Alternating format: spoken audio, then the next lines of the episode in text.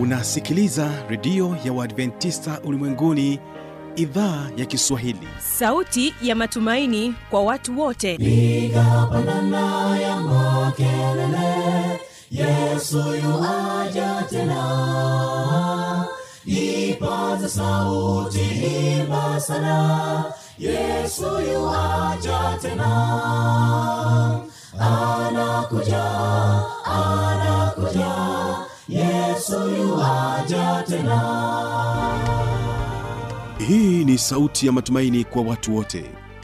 Inayokujia kupitia redio ya uadventista ulimwenguni awr toka kila kona ya dunia tunasikia vita njaa maafa.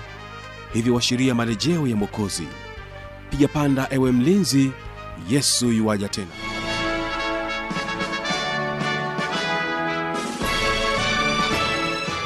unaitegea sikio idhaa ya kiswahili ya redio ya waadventista ulimwenguni awr ikikutangazia moja kwa moja kutoka hapa morogoro tanzania katika masafa ya mita bendi 25 lakini pia unaweza kutusikiliza kupitia morning star radio na rock fm vile vile tupo katika tovuti ya w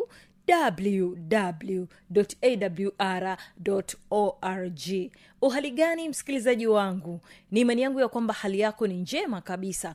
Ninapenda nikukaribishe katika kipindi cha mafundisho makuu kwa siku hii ya leo. Mimi ambaye ni msimamizi wa haya matangazo naitwa habi machilumshana ni kualike tuwe sote mwanzo hadi mwisho. Tuwasikilize magomeni sda kwaya na wimbo unaosema dhoruba ilipopiga. Barikiwa na wimbo huu na mara baada ya hapo nitarejea tuendelee na kipindi cha mafundisho makuu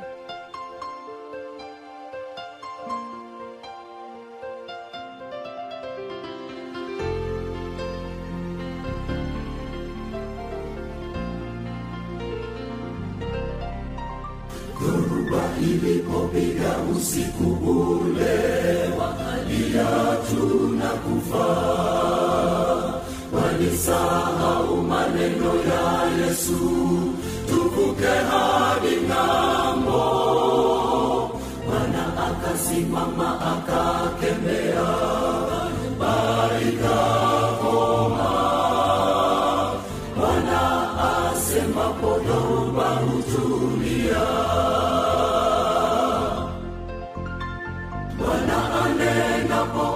huzuni mashaka yangu vinatoweka.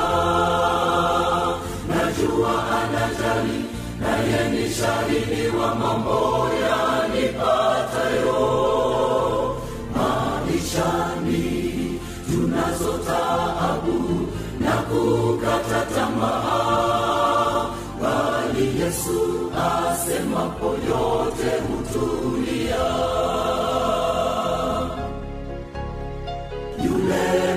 mgonjwa kando kando ya birika alivyotamani apate mtu wa kumsaidia aingie majini. Yesu alipotokea kamuuliza je wataka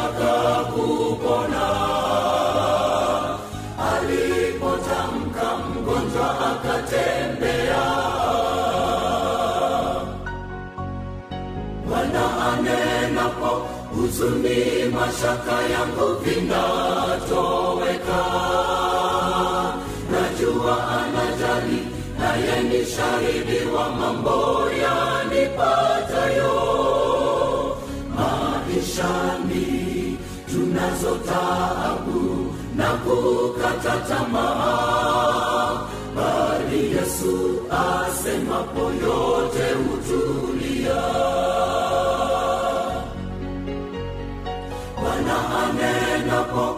huzuni mashaka yangu vinatoweka. Najua anajali naye ni shahidi wa mambo yanipatayo maishani tunazo taabu na kukata tamaa. Bali yesu asemapo yote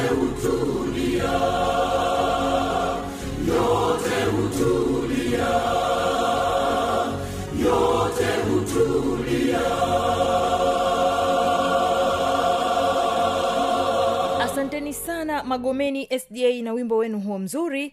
Na sasa basi napenda nikukaribishe msikilizaji wangu katika kipindi hiki cha mafundisho makuu. Hapa tunaye mchungaji petro mganda. Yeye anakuja na kutuelezea kuhusiana na katiba ya mungu. Katiba ya mungu. Tumezoea kuna katiba ya nchi. Je mungu naye katiba yake ni ipi? Mtege sikio mtumishi wa mungu mchungaji petro muganda katika sehemu ya kwanza akituelezea kuhusiana na katiba ya mungu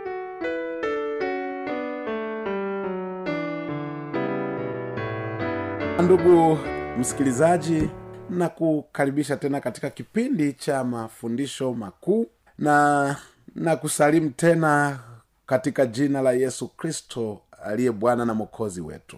Naamini kwamba unaendelea kubarikiwa siku kwa siku na mafundisho haya na leo ni siku nyingine nzuri nikukaribishe katika tafakari ya somo linalosema katiba isiyohitaji marekebisho e, neno hili linaweza likaanza kukutatanisha kwamba hivi katika mambo ya mungu pia kuna katiba. Ya nimechukulia mfano wa katiba. Katiba isiyohitaji marekebisho ikiwa ni maneno ambayo yamekuwa yakizoeleka sana katika masikio yetu katika ulimwengu wa leo. Hata hivyo tumeshuhudia katika nchi nyingi sana watu wanadai marekebisho ya katiba marekebisho ya katiba kwa sababu kuna vitu fulani wameviona katika katiba walionayo na wanaona kwamba haviwafai na sasa wanahitaji katiba nyingine waweke vitu ambavyo wenda vitawasaidia kuwaboreshea maisha yao. Hata katika nchi yetu tuna mchakato wa katiba. Leo nchi nyingi zina mchakato wa kutengeneza katiba. Lakini hata hivyo mungu naye anayo katiba isiyobadilika anayo maelekezo ambayo katiba hii inaelekeza mahusiano baina yake na wanadamu e, makubaliano hayo yanapatikana kwenye kitabu maarufu kilicho kilichobadili maisha ya watu wengi kinachoitwa biblia na katika biblia hii kuna mafundisho mbalimbali mbali. lakini leo ninaposema juu ya katiba ninaongelea juu ya amri kumi za mungu. Yapo mengi yanasemwa juu ya amri hizi lakini leo tunajifunza juu ya amri za mungu ambazo kwa kweli hazibadiliki kwa sababu zenyewe zinaimarisha mahusiano ya mungu na mwanadamu. Zinaimarisha mahusiano ya mungu na mwanadamu. Wako watu wanalalamika kuwa amri za mungu ni ngumu na kwa hiyo zinahitaji marekebisho. Wengine kwa kweli wameenda mbali hata kujaribu kubadilisha kuzibadili amri za mungu. Sasa wanabadili bila kibali cha mungu. Wengine wanadai kuwa sasa tuko chini ya neema kwa hiyo amri hazihitajiki tena. Wengine wanasema ziliishia msalabani. Wengine wanasema sheria za mungu hazitumiki tena. Amri zake zilishatanguliwa yaani zimeondolewa.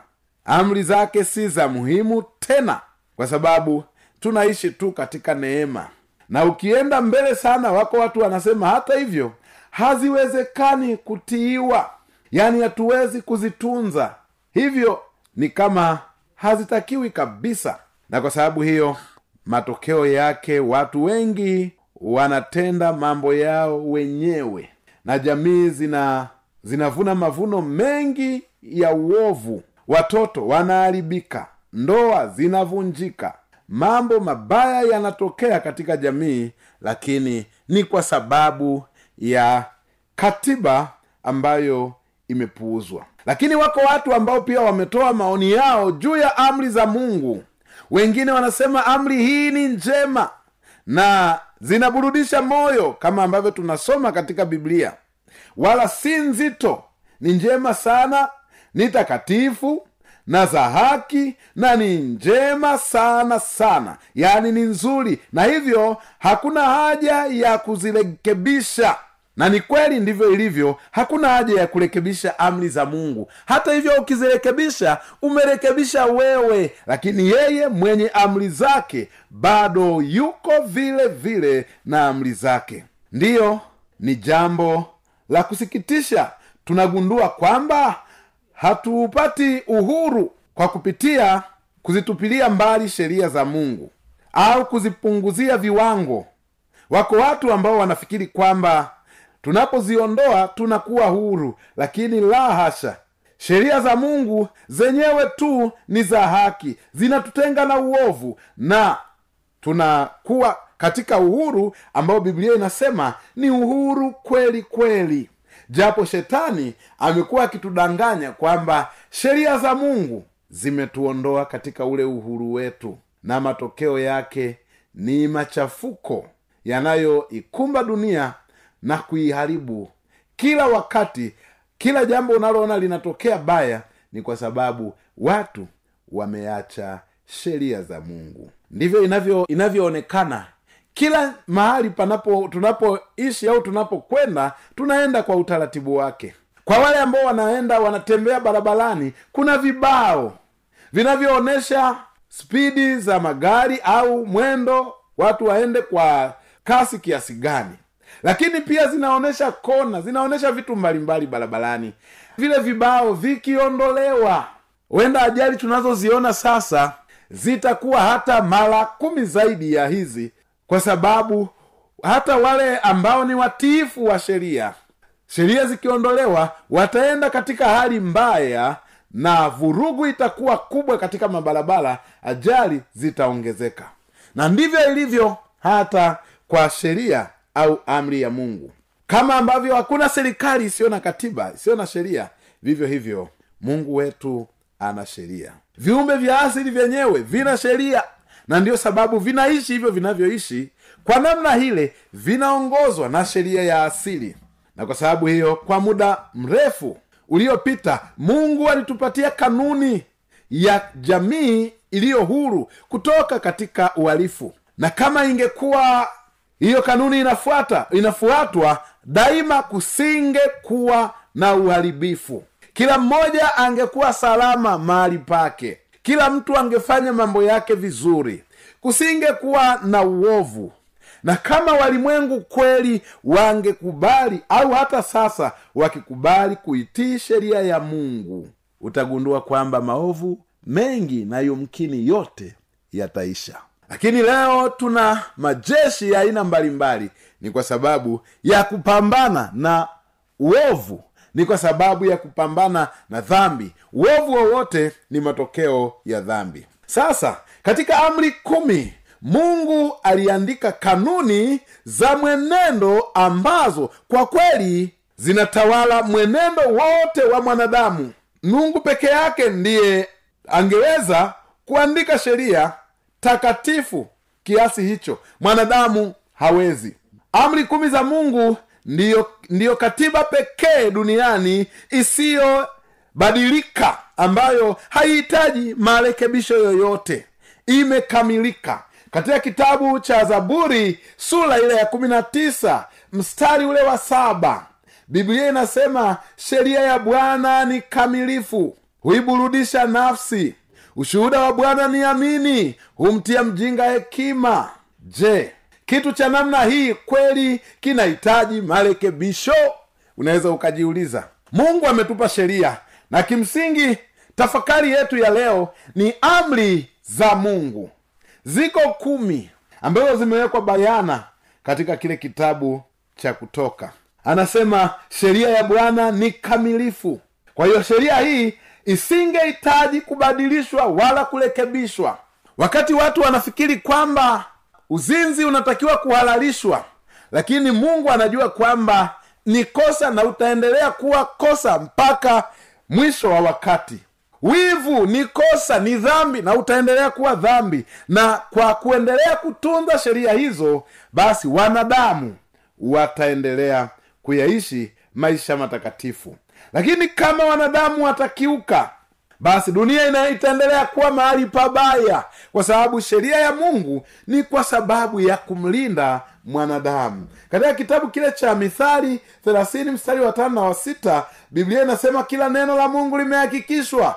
Yeye ni ngao yao wamwaminio usiongeze neno katika neno lake asije akakuhukumu ukaonekana umwongo sheria ya bwana imehakikishwa. Sasa amri hizi zilitoka wapi na ziliandikwa na nani? Kutoka sura ile ya thelathini na moja mstari wa kumi na nane biblia inasema hapo bwana alipokuwa amekwisha kuzungumza na musa katika mlima wa sinai akampa hizo mbao mbili za ushuhuda ambazo ni, ni mbao za mawe zilizoandikwa kwa chanda cha mungu. Amri za mungu ziliandikwa kwa chanda cha mungu anasema kwamba mungu akazungumza na musa alafu akampatia mbao mbili za mawe alizoziandika yeye mwenyewe. Hapo unaweza ukaangalia umakini na umuhimu wa amri za mungu kwamba hizi hakumpa mtu mwingine aandike.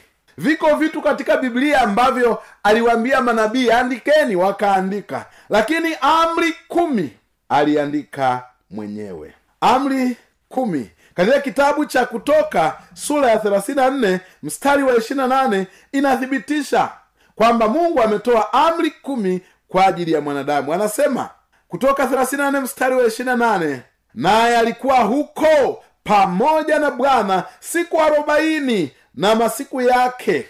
Hakula chakula wala hakunywa maji naye akaandika katika hizo mbao hayo maneno ya maagano hizo amri kumi. Kwa hiyo biblia inatuonyesha kwamba mungu alimpatia musa amri kumi ili azilete kwa wanadamu. Katika kitabu cha kutoka sura ya ishirini mstari wa, wa tatu mpaka ule wa kumi na saba ndipo zinapopatikana. Ukitaka kujua zinapatikana wapi nenda kutoka sura ishirini mstari ule wa tatu mpaka wa kumi na saba nami nitazisoma kwa haraka amri zenyewe. Mstari wa tatu unasema ambao ndio una amri ya kwanza inasema usiwe na miungu mingine ila mimi. Kwa hiyo hiyo ni amri ya mungu kwamba uwe na mungu mmoja tu usiwe na miungu mingine. Miungu watu miungu vitu miungu fedha miungu mali. Mungu anawaonya wanadamu kwa amri yake anasema msiwe na miungu. Mungu ni muumbaji. Kwa hiyo ukiwa na mungu ambaye ni kitu fulani hicho kitu hakiwezi kuumba.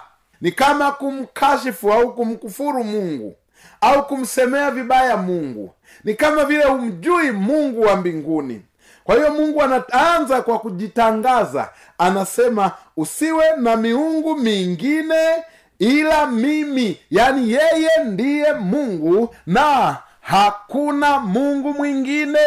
Kitu chochote kinachochukua nafasi kubwa nafasi ya kuheshimiwa katika maisha yako zaidi ya mungu kama utaheshimu fedha kama utaheshimu watu kama utaheshimu mali hadi ukajikuta unachukua nafasi ya mungu wa mbinguni na kuwapa hao watu au hivyo vitu basi umekuwa na miungu mingine. Na mungu anaonya usiwe na miungu. Hiyo ni amri ya kwanza na ni amri muhimu sana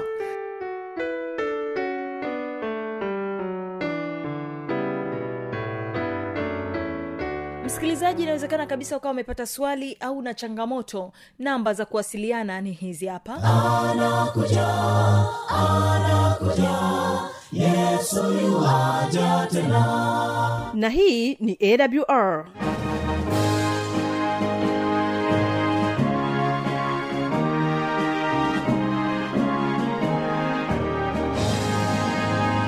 redio adventista ulimwenguni awr sanduku la posta 172 morogoro tanzania. Anwani ya barua pepe ni kiswahili at awr org. Namba ya mawasiliano simu ya kiganjani 653 570814 na pia unaweza kuwasiliana nasi na idhaa ya maasai kwa nambari 769 986355 ukiwa nje ya tanzania kumbuka kuanza na namba kiunganishi alama ya kujumlisha 255 unaweza kutoa maoni yako kwa njia ya facebook kwa jina la awr tanzania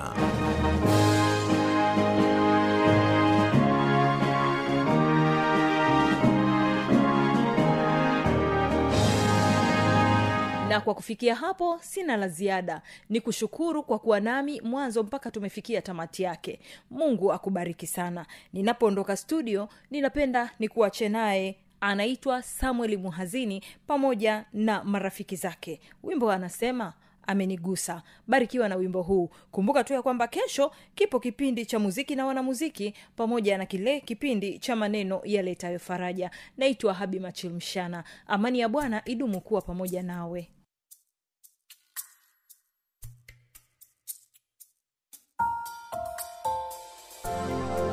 kama binadamu kuna wakati tunazama katika dhambi. Tunazama katika shimo refu lenye giza. Hatuwezi kuona mwanga.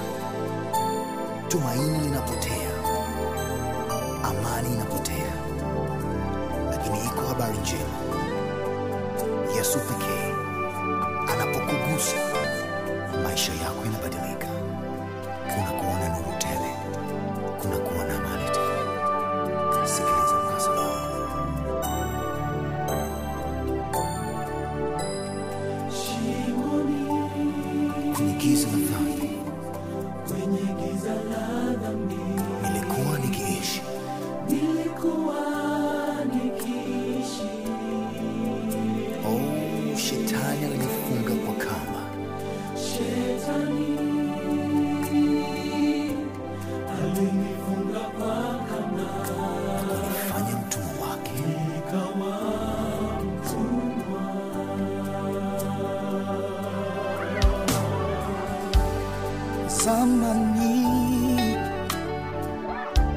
nilitafuta amani wala haikupatikana